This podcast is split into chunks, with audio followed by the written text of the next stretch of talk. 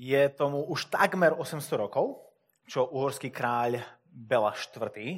dal, udelil Trnave výsady slobodného kráľovského mesta, čo bola jedna z, z prerekvizit toho, aby Trnava okolo, svoje, okolo seba mohla postaviť hradby.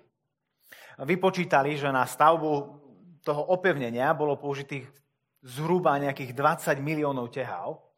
A treba pamätať na to, že pred 800 rokmi sme nemali v Pezinku tehláreň, ktorá chrlila jednu paletu tehál za druhou, a to boli ručne robené um, tehly. Tak veľa úsilia. A na čo? Na čo sú komu hradby? No tým, že Trnava sa stala slobodným kráľovským mestom, nielen mohla okolo seba postaviť hradby, to je skôr výsledkom toho iného a to, že, že tieto právomoci naštartovali obrovský rast a progres, ktorý nastal v meste. Obchod sa rozvíjal, bol tu e, rozmach remesiel a toto všetko bohatstvo, tento blahobyt a, a, a ľudia, ktorí v ňom chceli žiť, potrebovali byť chránení. Keď si zoberiete jednu skupinu ľudí, ktorí majú medzi, medzi seb, uprostred seba veľa peňazí a veľa vzácných vecí a potom tu nám máte nejakú dedinu vedľa a, a ide nejaké, mm, idú nejakí zbojníci, tak pokom pôjdu. Tak tí, ktorí majú čo chrániť, si potrebujú okolo seba postaviť hradby. Preto stávali hradby, lebo mali čo chrániť svoj majetok, ale takisto aj tých, ktorí žili na vnútornej strane hradieb. Šľachtu, mešťanov a niekedy kráľov, keď navštívili Trnavu a v obdobiach vojny aj obyčajný ľud. Minulý týždeň sme čítali o tom, ako sa Nehemiáš dozvedel o úbohom stave Božieho ľudu v Jeruzaleme. A, a, a ten stav bol opísaný tým, že hradby Jeruzalema boli zbúrané, brány boli spálené ohňom. A, a Nehemiáš sa modlí. Spolu s ďalšími ľuďmi sa modlí, prichádza s odvážnou žiadosťou za kráľom, ktorý ho nakoniec posiela a Nehemiáš to veľmi jasne vidí, že to je Boh, ktorý ho posiela, aby sa vrátil do Jeruzalema, aby znovu vybudoval jeruzalemské hradby. Na čo boli im hradby? Čo oni potrebovali chrániť?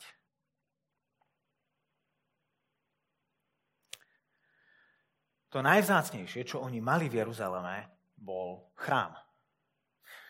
Chrám, o ktorom Boh povedal, že v ňom bude prebývať jeho meno. Že to bude miesto, na ktorom Boh bude špeciálne prítomný na to, aby žehnal, aby ochraňoval, aby zachraňoval. Najväčším smútkom a roztrpčením Izraelitov nebolo to, že boli zničené hradby, ale že bol zničený chrám. Lebo kým sú oni bez chrámu? Bez chrámu nie je žiadny rozdiel medzi Židom a akýmkoľvek iným národom. Božia prítomnosť uprostred nich je to, čo z nich robilo špeciálny národ na tomto svete. Do dnešného dňa Židia slávia sviatok, ktorý sa volá Tisha B'Av, ktorý považujú za najsmutnejší rok, naj, najsmutnejší deň v celom a, židovskom kalendári. Je to deň, kedy si, si pripomínajú dve udalosti. Keď Nebukadnezar zničil Šalamúnov chrám a potom, keď Rimania v 70. roku po Kristovi zničili znovu vybudovaný Jeruzalemský chrám. Lebo kým sú Židia bez chrámu? A do dnešného dňa ortodoxní Židia očakávajú, kedy bude znovu postavený na pôvodnom mieste, bude znovu postavený Jeruzalemský chrám, aby, aby, aby, a to je to, čo spraví Mesiáš, keď príde a stále majú to očakávanie, lebo Židia bez chrámu, aj keď sú v zasľúbenej zemi, Stále im chýba to najpodstatnejšie, čo z nich robí špeciálny ľud. Boh, ktorý je špeciálnym spôsobom prítomný v ich strede. Kým sú bez chrámu? Nikým. A tak dnes budeme čítať celú kapitolu, ktorá sa zaoberá tým, ako oni stávali tieto hradby. Ak ste už trošku mrkli na tú tretiu kapitolu, tak ste zbadali veľa mien a, veľa uh, miest, my dnes hradby nepotrebujeme, sú pre nás peknou spomienkou, turistickou atrakciou. Bolo by super, keby to pritiahlo akýchkoľvek turistov, ktorí prídu so svojimi peňaženkami a môžu ich tu utrácať. Je, to, to bude dobré pre naše mesto. Dnes väčšina ľudí v Trnave býva za hradbami. Dokonca ani nepotrebujeme chrám, veď sa stretávame na chodbe základnej školy. A tak, čo má táto tretia kapitola s nami? Ako je pre nás relevantná? Nemali by sme to iba proste preskočiť, veď tak dobre, postavili si hradby. Poďme ďalej, poďme rozprávať o tom, čo je pre nás relevantné. Prečo nepreskočiť túto kapitolu? No poprvé, celé písmo je Bohom, je, je, je Duchom Svetým vnúknuté a je dané církvi na to, aby ju budovala. Aby ho budovalo. Celé. Nielen, to, čo, nielen tie príbehy, ktoré máme radi, nielen tie uh, časti, ktorým rozumieme a ktoré sú ľahké, ale celé Bože slovo. A, a tak keď prichádzame k Nehemiášovi uh, k 3. kapitole, keď si to čítame sami doma, tak sme konfrontovaní s otázkou, je aj toto Bože slovo, ktoré nejakým spôsobom nás má budovať. No po druhé, a aj my máme čo ochraňovať. Nemáme chrám, nemáme hradby, ale, ale Boh presunul ako keby svoju špeciálnu prítomnosť zo stavby do cirkvi. Z chrámu na ľud. Povedal, že, že odteraz to bude církev, to bude jeho zhromaždený ľud kde, ľud, kde on bude špeciálnym spôsobom prítomný, aby sa dal poznať, aby zachraňoval, aby obnovoval, aby ochraňoval a požehnával. Apoštol Pavol, keď píše zboru v Korinte, tak im hovorí, že a zda neviete, že ste Božím chrámom a že vo vás prebýva Boží duch? A v čase, kedy Pavol písal prvý list Korintianom, Jeruzalemský chrám ešte stál. Takže aj keď stavba stále stojí, Boh prebýva medzi vami. Vy ste Boží chrám. Vo vás prebýva Boží duch. Církev je teda dnes miestom, kde Boh je špeciálnym spôsobom prítomný. A tak ak Žid je bez chrámu nikým, kým je, cer- kým, kým je kresťan bez cirkvy? Je ako ovcov bez stáda. Ako končatinou bez zvyšku tela. Ako bratom a sestrou, ktorí nemajú súrodencov. Oni vtedy potrebovali pevné hradby. My dnes potrebujeme pevný zbor. Oni vtedy stavali stehal, my dnes staviame z vlastných životov. A ten obraz, ktorý vidíme v 3. kapitole Nehemiáša, je obraz, je obraz, kde Boží ľud je zjednotený okolo Božej misie. Boží ľud zjednotený okolo Božej misie, alebo inak povedané, vidíme, že Boh obnovuje svoj ľud cez obetavú službu svojho ľudu. Boh obnovuje svoj ľud cez obetavú službu svojho ľudu. A tak ak si súčasťou Božieho ľudu, aká je tvoja misia? Aké je tvoje miesto v tejto Božej misii? Nad tým budeme dnes spolu rozmýšľať. V tejto kapitole uvidíme to, že táto Božia misia je za prvé misia každého a potom po druhé misia komunity. Misia každého a misia komunity. A tak čítajme z Božieho slova, z Nehemiáša z 3. kapitoly. A aby som vás poprosil, ak môžete, aby sme sa postavili a počúvali, čo sa Boh rozhodol zachovať aj pre nás vo svojom slove. Nehemiáš 3. kapitola. Veľkňaz Eliašíp a jeho bratia sa dali do práce a vystavali ovčiu bránu.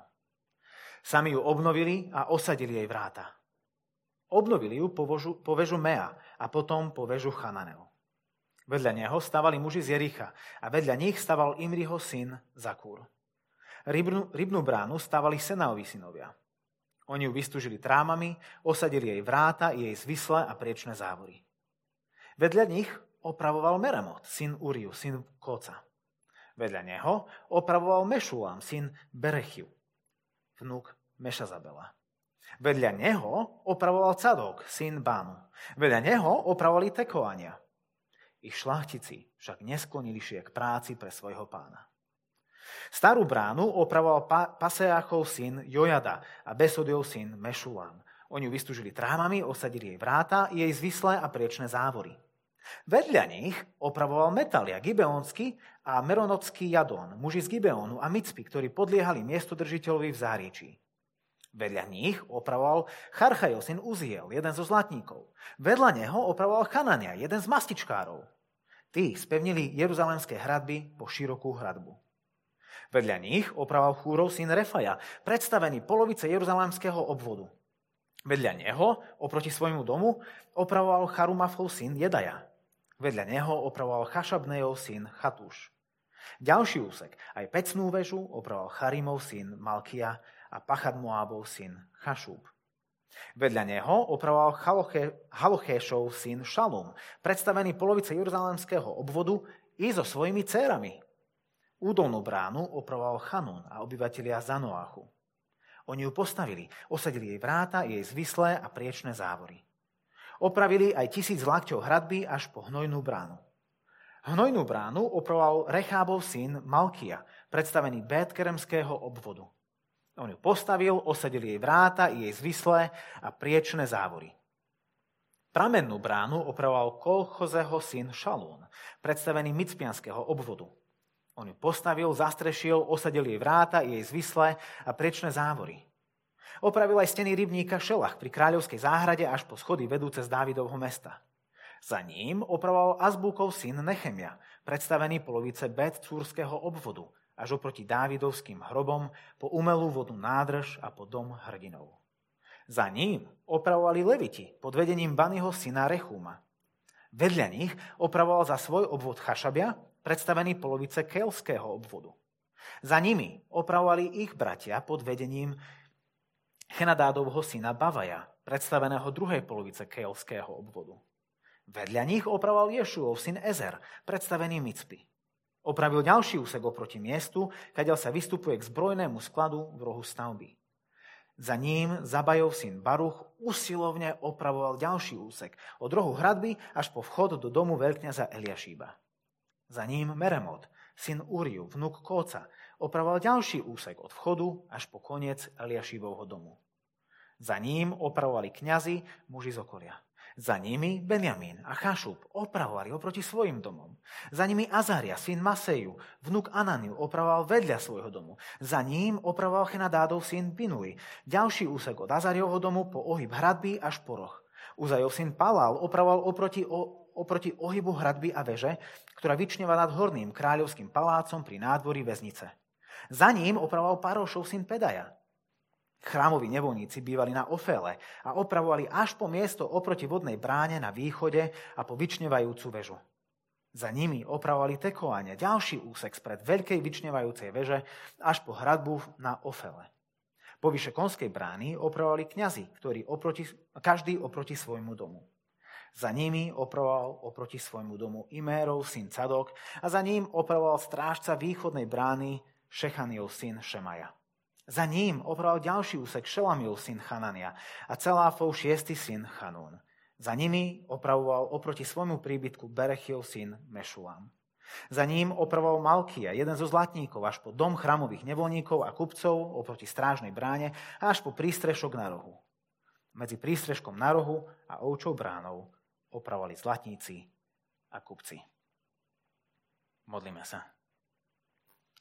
Pane, ďakujeme ti za týchto ľudí, za to, že keď uh, prišlo tvoje povolanie ísť a stavať, oni uh, zareagovali a, a, máme, a poznáme ich mena, vieme, odkiaľ sú, vieme, kde boli, že to, že to boli skutoční ľudia v skutočnom čase, na skutočnom mieste, ktorí boli súčasťou tvojej misie.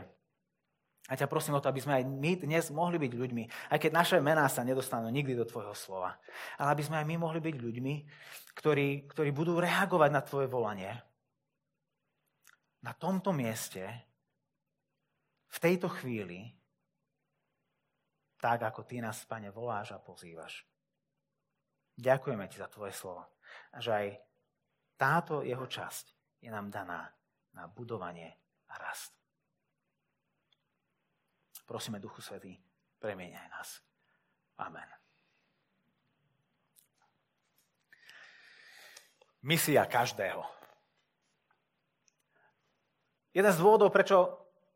A, a, ono je ťažké pre nás si predstaviť, že tie miesta, kde to bolo a čo robili, ale v podstate ten opis začína na severo-východnej strane Jeruzalema a, ide, a, a, a hýbu sa v protismere hodinových ručičiek. Začíname v prvom verši pri ovčej bráne, začínajú veľkňaz spolu s kňazmi a končíme v 32. verši opäť pri ovčej bráne, kde opravujú zlatníci a kupci. A už to je krásny akože obraz z toho, nebudem z toho robiť nejaký veľký bod, ale to je krásny obraz z toho, že biznis, biznismeni a farári opravujú vedľa seba. Začína to veľkňazom, končí to um, kupcami a zlatníkmi, oni sú hneď vedľa seba a stávajú na ovčej uh, bráne. To je krásny obraz toho, čo sa tam dialo. A, ale jeden z dôvodov, prečo som chcel, aby sme si to čítali, nebolo to, že aby som machroval, ako som si dobre nacvičil tie mená, ale aby sme počuli ten refrén, ktorý sa tam neustále opakuje, ktorý, ak by sme to iba prešli očami, keby sme to iba preskočili, by nám úplne stratil. By sa nám úplne stratil. Zachytili ste, aká je tá najopakovanejšia fráza v celom texte? Vedľa neho stával. Vedľa neho opravoval. Za ním opravoval. Máme tu 32 veršov, ktorých tá, táto fráza vyskytuje 31 krát a potom ďalších 14 krát tam máme iba to, že niekto stával bez nejakého určenia miesta, či to bolo vpravo, vľavo, pred ním, za ním alebo nad ním. V 32 veršoch, 31 krát máme spomenutých konkrétnych ľudí, ktorí boli bok po boku, ktorí stavali a opravovali. Vedľa seba, pred sebou, za sebou. Vedľa neho opravoval ten a ten. Vedľa neho opravoval zase henten. A zase vedľa nich opravovali tamtí. Ako nepretrhnutá reťaz, bok po boku, ruka v ruke, ako jeden človek budujú jedno dielo. Majú spoločnú misiu. Vidíme tu mastičkárov, vidíme tu zlatníkov, vidíme tu kňazov, levitov, kupcov, predstavených mesta, aj obyčajných občanov tých miest. Od kňaza až po robotníka. Od primátora až po občana. Práca sa našla pre každého. Bok po boku. Dokonca jeden chlap, Halochešov syn Šalum v 12. verši, ktorý bol predstavený polovice jeruzalemského obvodu, do tejto práce zapojil svoje céry. Dnes je prekvapujúce vidieť na stavbe ženy, o čo viac pred 2500 rokmi. Nikto mi povedal, ale tak pozrite, vy nie ste také silné, tak vy môžete podávať na klinčeky alebo čo. Ale proste nie. Aj oni patrili k Božiemu ľudu, aj oni boli povolané k tomu, aby mali účasť na obnove. Nikto nebol vylúčený.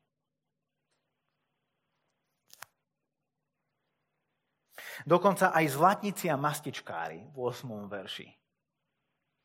Ich pravdepodobne jemné, nakremované ruky neboli veľmi zvyknuté na drsnú prácu s tehlami ale aj pre nich sa našla práca. Toto bola naozaj misia každého a misia pre každého. Naozaj pre každého. A to je nádej pre také ľavé ruky, ako mám ja, že aj ja by som si tam možno našiel miesto, kde by som mohol niečo pomalinky opravovať. A to znamená, že každý jeden z nás by dokázal nájsť miesto, kde by mohol stáť a kde by mohol byť súčasťou tohto veľdiela, ktoré spolu ich Boh povolal um, robiť. Nikto z nich nebol príliš prekvalifikovaný a nikto z nich nebol príliš nekvalifikovaný. Všetci boli pozvaní na túto Božiu misiu. Samozrejme, každý podľa svojich možností. Tie, tá šalmová dcéra pravdepodobne nenosila na chrbte 30-kilové vrecia cementu, ako možno taký usilovný baruch v 20. verši, hej, ktorý je tam zmienený. Ten, určite, ten, ten musel mať veľkú chuť do práce, keď taký prívlastok jediný v tom celom zázname si zaslúžil. Usilovný baruch.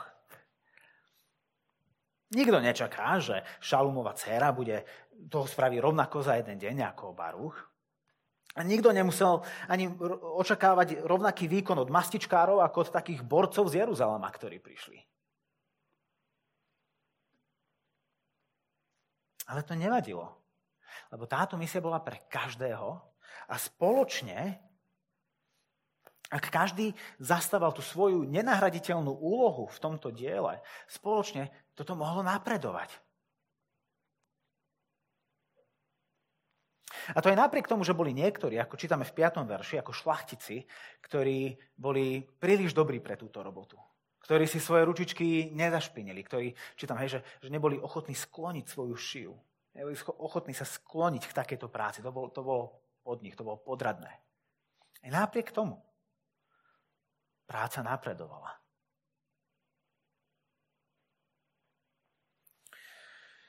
Je to naozaj misia pre každého, samozrejme ok- okrem tých, ktorí sa jej sami vzdajú, ktorí ju sami odmietnú. Minulý týždeň sme rozprávali o tom, ako sa Nehemiáš modlil, ako sa mnohí iní ľudia modlili a prosili Boha, aby obnovil Jeruzalém, aby obnovil Jeruzalemské hradby. A Boh mohol iba lusknúť prstom a hradby by sa postavili. Hej? Tak ako Boh spôsobil, že, uh, že hradby Jericha padli, hej, tak im mohol povedať, dobre, tak sedem razy chodte okolo, akože týždeň chodte okolo Jeruzalema a, a postupne budú hradby vyrastať. Boh to mohol spraviť. Ale on miesto toho vo svojom ľude vzbudil obetavého ducha jednoty. Boh obnovuje svoj ľud cez obetavú službu svojho ľudu. Boh obnovuje svoj ľud cez obetavú službu svojho ľudu a to robí aj dnes. Boh obnoví náš zbor len cez obetavú službu nášho zboru.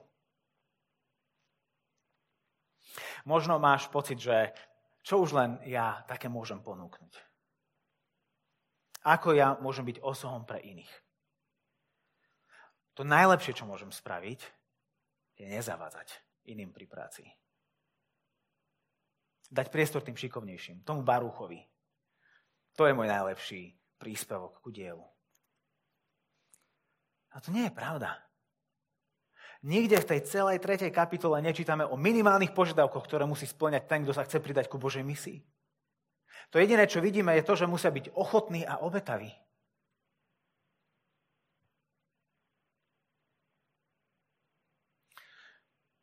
Unesieš toho menej? Možno ako tie a, céry alebo mastičkári? OK. Znesieš viac ako usilovný baruch? OK.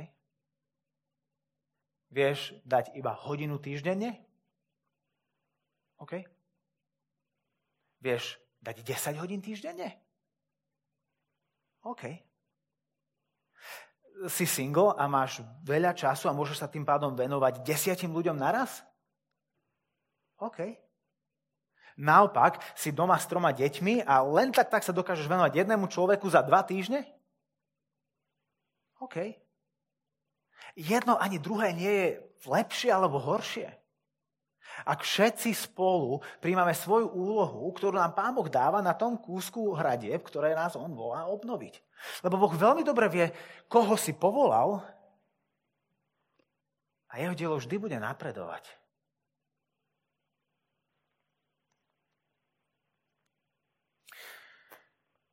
Každý jeden z nás má nenahraditeľnú úlohu pri obnove nášho zboru, a pri raste nášho zboru.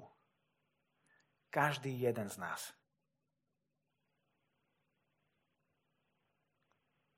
Ako sme čítali v úvode bohoslužby z prvého listu Korintianom 12. kapitoly, sme, sme jedno telo, v ktorom ani jeden úd nie je navyše. Naopak, kde sa navzájom potrebujeme a kde len spolu budeme zdravým telom. Prežijem bez nohy? Áno. Ale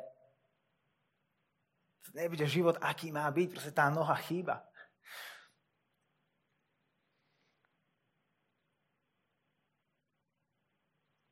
Vidíš dieru v našom zbore? Možno práve teba. Práve teba Boh volá, aby, aby si sa postavil k tejto časti diery a začal na nej pracovať. a jeho dielo bude napredovať.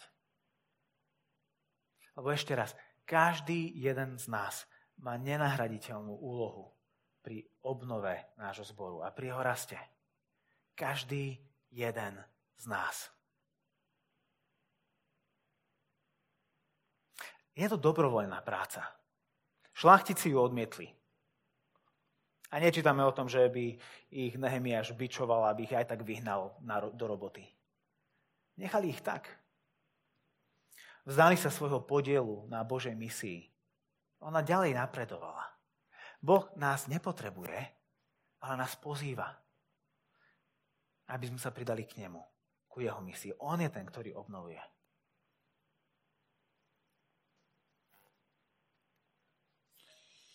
Misia každého, misia pre každého. Lenže to, že to je misia každého, ešte neznamená, že túto misiu robíme sami. Robíme to spolu, lebo opäť je to jedna stavba. Je to jedno dielo, alebo slovami Apoštola Pavla, je to jedno telo. A, a teda je to misia komunity. Ľudia v tomto zozname sú zoradení podľa rôznych zoskupení. Podľa rodiny, syn toho a toho, vnúk toho a toho, dcera toho a toho. Zoradení podľa profesie, zlatník, mastičkár, kupec. Zoradení podľa povolania, kňaz, levita, predstavený. Alebo podľa svojho pôvodu. Muži z Jericha, alebo muži z okolia, alebo tekoania. To, kde sú a kam patria, vplýva na to, kde, ako a s kým pracujú.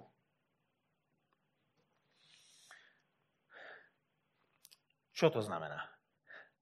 Znamená to to, že Boh ťa pozýva aj s okolnostiami tvojho života. Že, že okolnosti tvojho života sú súčasťou toho, sú súčasťou tej misie, ku ktorej ťa pozýva, aby si sa pridal. Si mamička s deťmi na materskej? Buduj Bože kráľovstvo medzi mamičkami. Si umelec? Buduj Bože kráľovstvo medzi umelcami. Si žiak? Buduj Bože kráľovstvo medzi žiakmi. A bývaš na dome? Buduj Bože kráľovstvo tam u vás na ulici. Bývaš na byte? Buduj Bože kráľovstvo v bytovke. Tam, kde si, v situácii, ktorej si. S rodinou, bez rodiny, zamestnaný, nezamestnaný, študent, kdekoľvek sa v živote nachádzaš, Boh ťa takého a s tým všetkým povoláva do, do služby. Nepotrebuješ ignorovať kontext tvojho života na to, aby si mohol Bohu slúžiť. Práve naopak, opri sa do ňoho.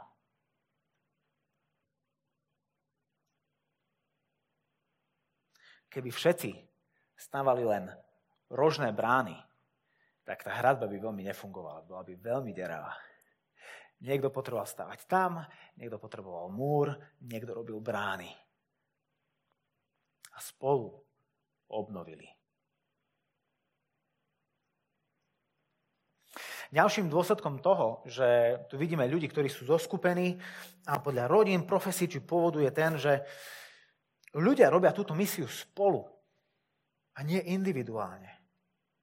Robia ju komunitne. Tá najhoršia vec, ktorú môžeme spraviť pri počúvaní týchto kázni, je vyhrnúť si rukávy a dať sa do roboty. Lebo je to misia každého, aj mňa. A tak ja idem a budem slúžiť a budem obnovať a budem budovať a, a, a budem sa snažiť robiť to, čo čítame, že oni robili. Pritom zabudneme, že sami to nedokážeme. A že Boh od nás ani neočakáva, že to zvládneme sami. Práve naopak, že on tak nakonfiguroval, tak nastavil svoju misiu, že ju sami určite nezvládneme. Že to nie je bug, it's a feature. Tí, ktorí rozumiete. To tak má byť.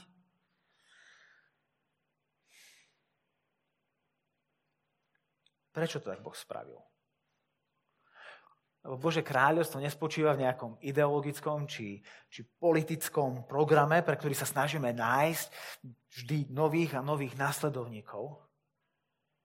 Bože kráľovstvo spočíva niečom úplne inom. Boh nevolá svet ku náboženstvu, ale ku vzťahu. Ku vzťahu so sebou samým. Boh aj cez nás A nás nevolá ku náboženstvu, ale ku vzťahu so sebou samým. Volá nás k tomu, aby sme skrze obetu Krista na kríži sa stali jeho deťmi. Volá nás k tomu, aby sme sa vrátili k nemu späť domov. Volá nás k tomu, aby sme, aby sme ho rozpoznávali a sa nám zjavuje ako milujúci otec.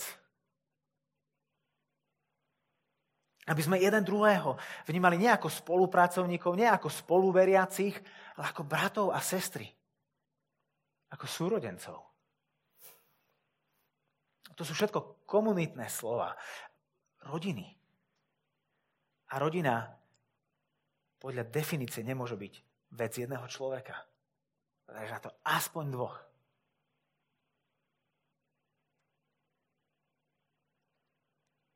A to dáva zmysel, bo máme trojediného Boha, ktorý vždy existoval v kom- milujúcej komunite Otca, Syna a Ducha Svetého. A On, ktorý tvorí a ktorý obnovuje, preto tvorí a obnovuje spôsobom komunitným.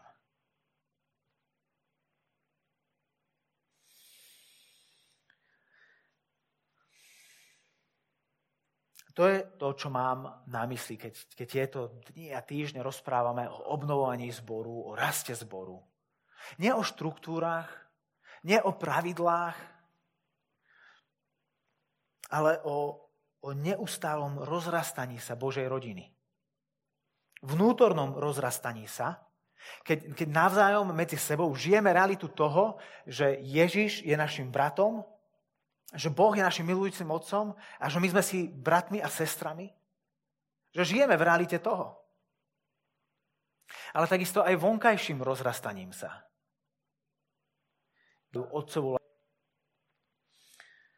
Keď, keď ďalší ľudia spoznávajú otcovú lásku v Kristovi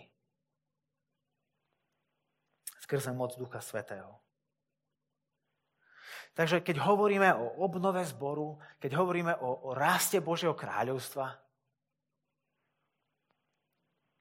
tak tým v podstate myslíme len to, aby sme my, ako aj ľudia v Trnave, spoznávali veľkosť Božej lásky, ktorú nám ponúka v Kristovi. Vtedy budeme obnovení. Vtedy budeme rásť.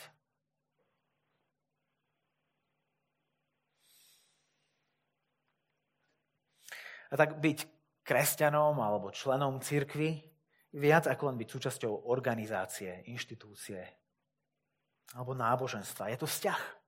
Je to vzťah medzi nami a Bohom a medzi nami navzájom.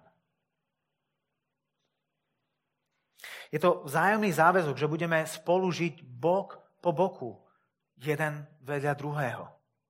Že si budeme pomáhať navzájom verne nasledovať Krista.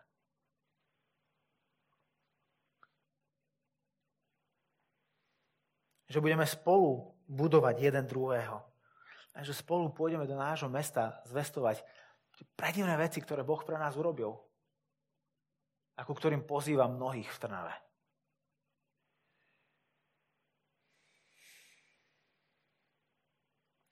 A to je úloha, ktorú nikto z nás nedokáže robiť sám.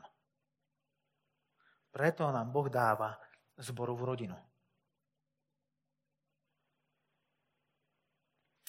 Neži na okraji rodiny. Nebuď na periférii Božej misie. Vstup dnu. Pripoj sa ku svojim bratom a sestrám. Postav sa do miesta. Zaujmi miesto, ktoré nikto iný okrem teba nedokáže zaujať. Toto je misia každého. Aj teba. Zároveň je to misia nás všetkých. Tak kto stojí vedľa teba? Kto stojí pred tebou? Či za tebou? Nebuď sám tam, kde Boh chce, aby bola prítomná celá rodina. A nech toto je nám všetkým dnes zrejme nadovšetko, že keď nás Boh volá ku sebe, tak nás nevolá aby sme sa pridali k jeho organizácii či hnutiu, ale aby sme prišli ku nemu. Pozýva nás do rodiny.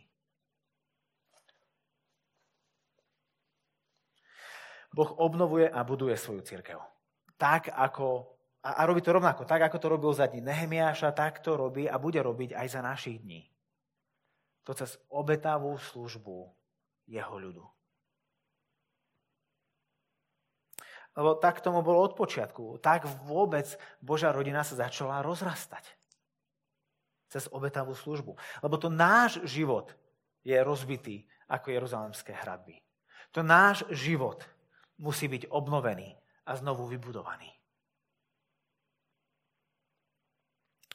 My sa môžeme stať súčasťou Božej rodiny len cez obetavú službu Božieho Syna. Jeho život bol dokonalý a bez chyby, plný integrity. Svetosti. Mohli by sme povedať, že hradby jeho života boli, boli pevné a, a, a neohrozené. Na kríži boli zbúrané a zničené. Ježišov život bol zborený, aby náš bol ušetrený. Aby náš bol obnovený. Scelený. A to, čo sa na Veľký piatok zdalo ako veľká zbúranina, bolo na tretí deň opäť vybudované do oveľa väčšej slávy. V Ježišovom skriesení vidíme, že všetko, čo bolo zborené, bude jedného dňa opäť vyvstavané. Všetko, čo bolo spálené, bude jedného dňa raz obnovené. Božie dielo začalo cez obetavú službu jeho syna. A Božie dielo bude napredovať len cez obetavú službu Božích synov a dcer, ktorí budú bok po boku, ruka v ruke, vedľa seba, verne stáť a nasledovať svojho pána. To je pozvanie pre každého z nás a zároveň pre všetkých nás. My to nedokážeme bez teba a ty to nedokážeš bez nás. Ako jedno telo, ako jedna rodina. Modlíme sa.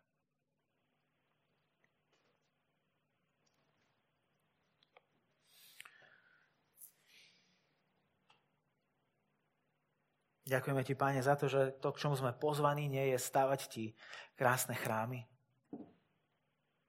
ale že ty si chceš medzi nami vybudovať svoj vlastný ľud. Že ty chceš prebývať a, a, a tróniť v našich srdciach a, a medzi nami, v našich komunitách.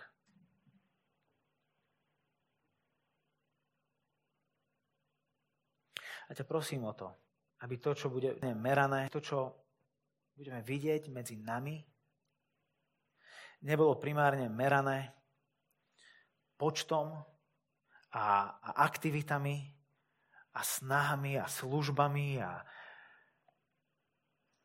ale, ale tým, či žijeme svoje životy pred tebou ochotne a obetavo. A, a, a dôverujeme ti, že aj s našou troškou ty vieš naplniť svoje veľké zámery, ktoré máš s nami, ako jednotlivcami, s nami, ako zborom a s nami ako tvojou církou v Trnave. Ďakujeme ti za to, že na tvojej stavbe je miesto pre každého jedného z nás. Prosíme ťa, aby, aby odvážne, statočne rástla my s ňou a v nej. Na Tvoju slávu. Amen.